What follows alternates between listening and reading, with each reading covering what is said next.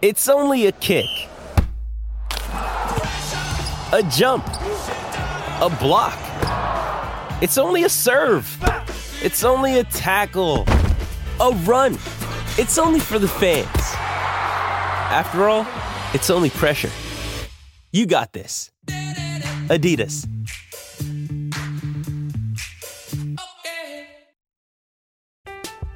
I'm Alex Rodriguez. And I'm Jason Kelly. From Bloomberg, this is The Deal. Each week, you'll hear us in conversation with business icons. This show will explore deal-making across sports, media, and entertainment.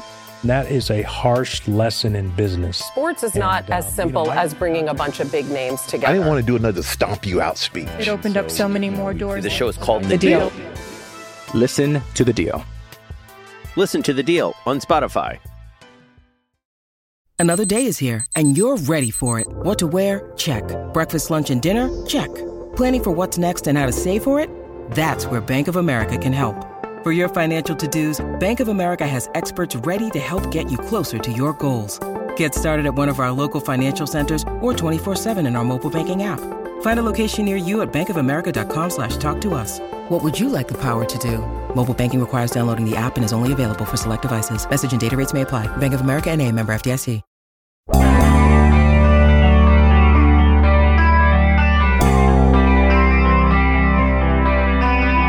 Some of you aren't going to like this episode. Some of you will not want to listen to this show at all after this episode. You know what? Given the specific circumstances, I'm kind of okay with that if it happens. Good morning to you.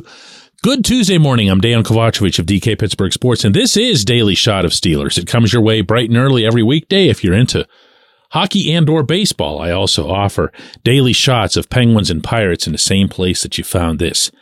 They won the game. Within that, the Steelers, in beating the arch-rival Ravens seventeen to ten in front of a boisterous home crowd at Acrisure Stadium, did some very, very, very good things to win that game. Let me tell you a little bit about that game for those of you who are only thinking of three quarters of offensive struggles and Gunner Olszewski. Oh, and also the Ravens wide receivers dropping a bunch of passes. If you choose to be unhappy, not just with the Steelers, I'm talking about in life. If you choose to be unhappy, even to be outright miserable, that is a choice that you're entitled to make. But to attempt to cut down what this team did Sunday, to attempt to cut down the individual and collective effort that it took to win that game in which they undeniably weren't performing at their peak, that to me kind of flies in the face of fandom, with all due respect. It really does. Because if your focus after something like that is, wow, they just absolutely stink and they're going nowhere, or what's it going to take for them to cut Gunner Olszewski? He's killing this team. Or way worse than any of that, the fact that the Ravens dropped some balls, dropped two touchdown passes, that's not the Steelers' problem. That's not the Steelers' fault. That's the Ravens' fault. Go yell in the direction of Baltimore if you have a problem with how Baltimore carried itself on the field, or John Harbaugh's bizarre decision at the end of the first half to not kick a field goal. I don't care about the Ravens. I don't care about Baltimore. You want to hear what I care about? I'm going to share this with you because for the sound of it, a good many of you missed a healthy portion of this. Larry Ogunjobi's playing on a bum foot. At one point, he couldn't even stand up after a play. But he made the forced fumble, ran well out of his assigned path to swat that thing away and create a takeaway. No apologies needed here. Miles Killebrew, who practices harder than anyone on the fifty-three man roster, who has earned in every possible way the role of special teams captain, got through for a punt block. He became, inside that locker room, I can tell you firsthand, the hero to these guys. Should he apologize for that? Should he be the guy who's trending on social media instead of Gunner? How about Rodney Williams? Have you even heard his name? Are you familiar with the name Rodney Williams, in addition to being the guy who hunted down that same football off the punt block in the end zone and almost got a touchdown out of it? In fact, if he'd gotten a kinder replay review, he would have gotten one. But then on top of that, after Gunner's fumble, which has everyone buzzing, it was Rodney Williams who ran back and tackled the Baltimore player five yards shy of the goal line. If he doesn't do that, the Joey Porter Junior interception doesn't happen. But are we talking about that? No. Are we talking about Joey's huge, monstrous interception?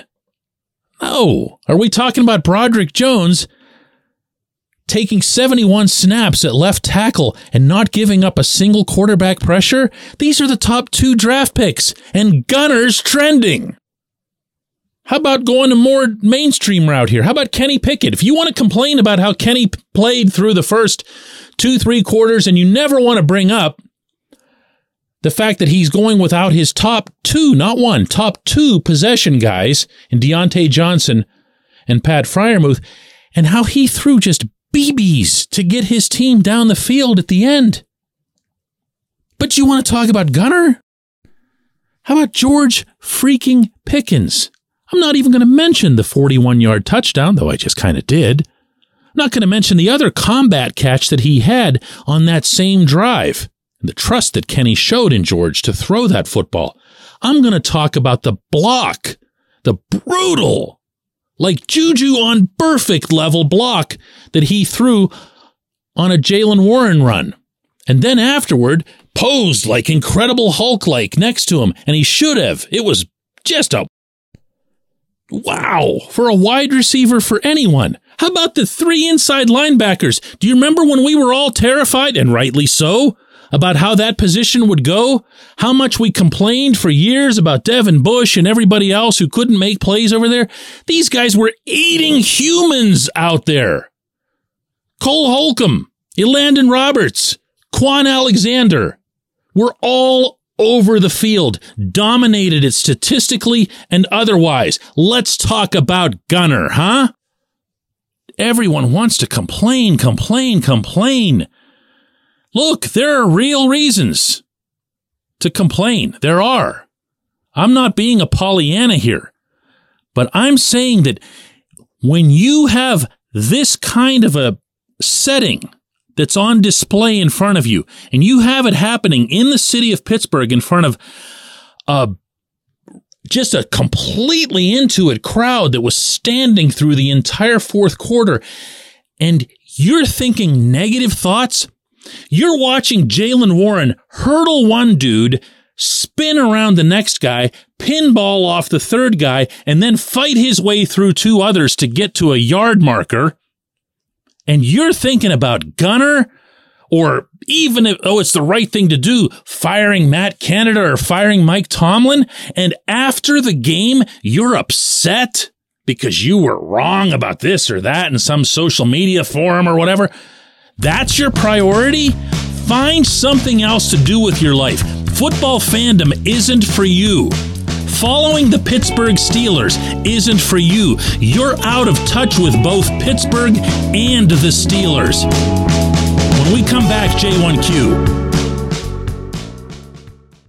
This segment of Daily Shot is brought to you by our good friends at Mike's Beer Bar. They're located on Federal Street, directly across from P N C Park. Mike has more than five hundred beers on tap, including from more than fifty local breweries. Stop in and say hello. Tell Mike we sent you. Mike's Beer Bar.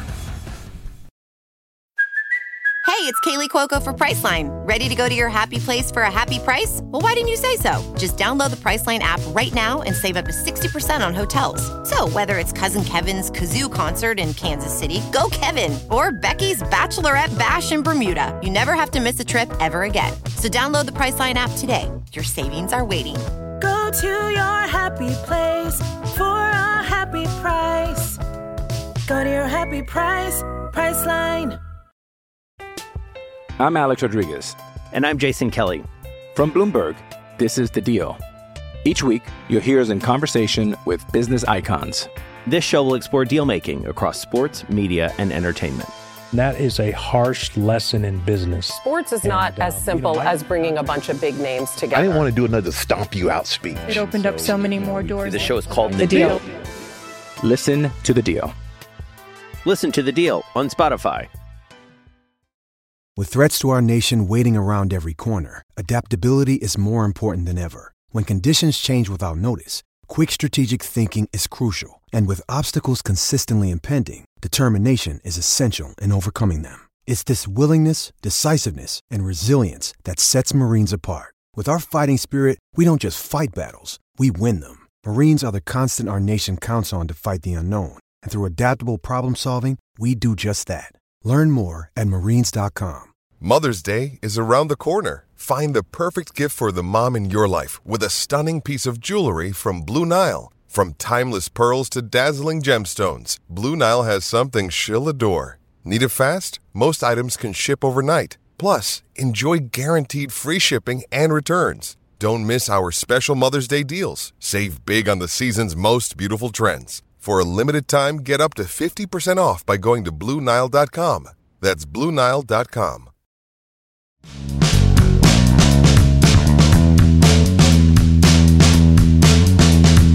And today's J one Q, assuming anybody's still listening to this show after that opening segment, comes from John, who says, D K, after seeing Matt Canada's reaction to the touchdown bomb to George Pickens, did somebody else call that play? Every coach in the booth went nuts, but Canada didn't. A curious reaction from him, I thought. You know, I... I was kind of hoping with the J one Q today that I'd be able to jump off the soapbox, but I'm going to stay right on it, all right? Not aimed at you, John, not aimed at anybody. It's natural for anyone, myself included, to not understand everything about every situation in football. I'm going to share with you what it is that I know and what it is that I think. I'm going to start with this. What I know is that up until three or four years ago, the Steelers had no black curtain between the press box and the coach's booth. So we could look over there at any time. We could see what was going on. More often than not, way more often than not, the coordinator will have no reaction. You're going to see on broadcasts whenever something happens that's exceptional, and you're going to see the coordinator wig out. You've seen it from Canada in the past, and maybe you expected to see it in this one because this was a pretty pivotal moment, obviously. However, what seems to be getting completely forgotten by almost anyone who brings this up is that there was a two-point play to follow. Everyone knew there'd be a two-point play in the event of a touchdown. The touchdown happens very, very quickly. The two-point play has to be determined within seconds and relayed down to the sideline. On that same video, you'll notice that only two of all of the coaches and other people who were in that booth were wearing the Bose headphones. That means they were the only two who were in on what all of the coaches, including Mike Tomlin at field level, are discussing. That coordinator has to be listening as well as speaking when it's his turn. He's not in a position to go running around the booth high-fiving and backslapping with everybody. Third, and maybe this is the most important, since this thing grew legs of its own and became a living, breathing narrative, that was not an audible that was called on the field by Kenny Pickett. That was an assignment aimed at shifting protection to the right because of the way Baltimore's defense was lined up up front. The Steelers had already recognized, and really had known forever, that the Ravens prefer to be in cover zero in such situations. They just trust Marlon Humphrey to get the job done. They have him out there in a one-on-one. And as both Mike Tomlin and Pickett acknowledged afterward, they were they were going to try to go at that. They were going to see what happened. They did. They crushed it. And then the guy upstairs in the booth had to call whatever the two-point play was going to be. Now, it was unsuccessful, but he still had to make that call, and he had to make it within seconds. Listen, I'm on record here at least a few times as saying that I want this guy to be fired. Not today, not even yesterday, last year.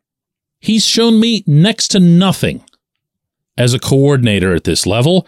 I believe that the Steelers would be far better off with someone, almost anyone else. But I'm not going to jump on stuff like this just to pile on for no reason, especially when it's not at all accurate.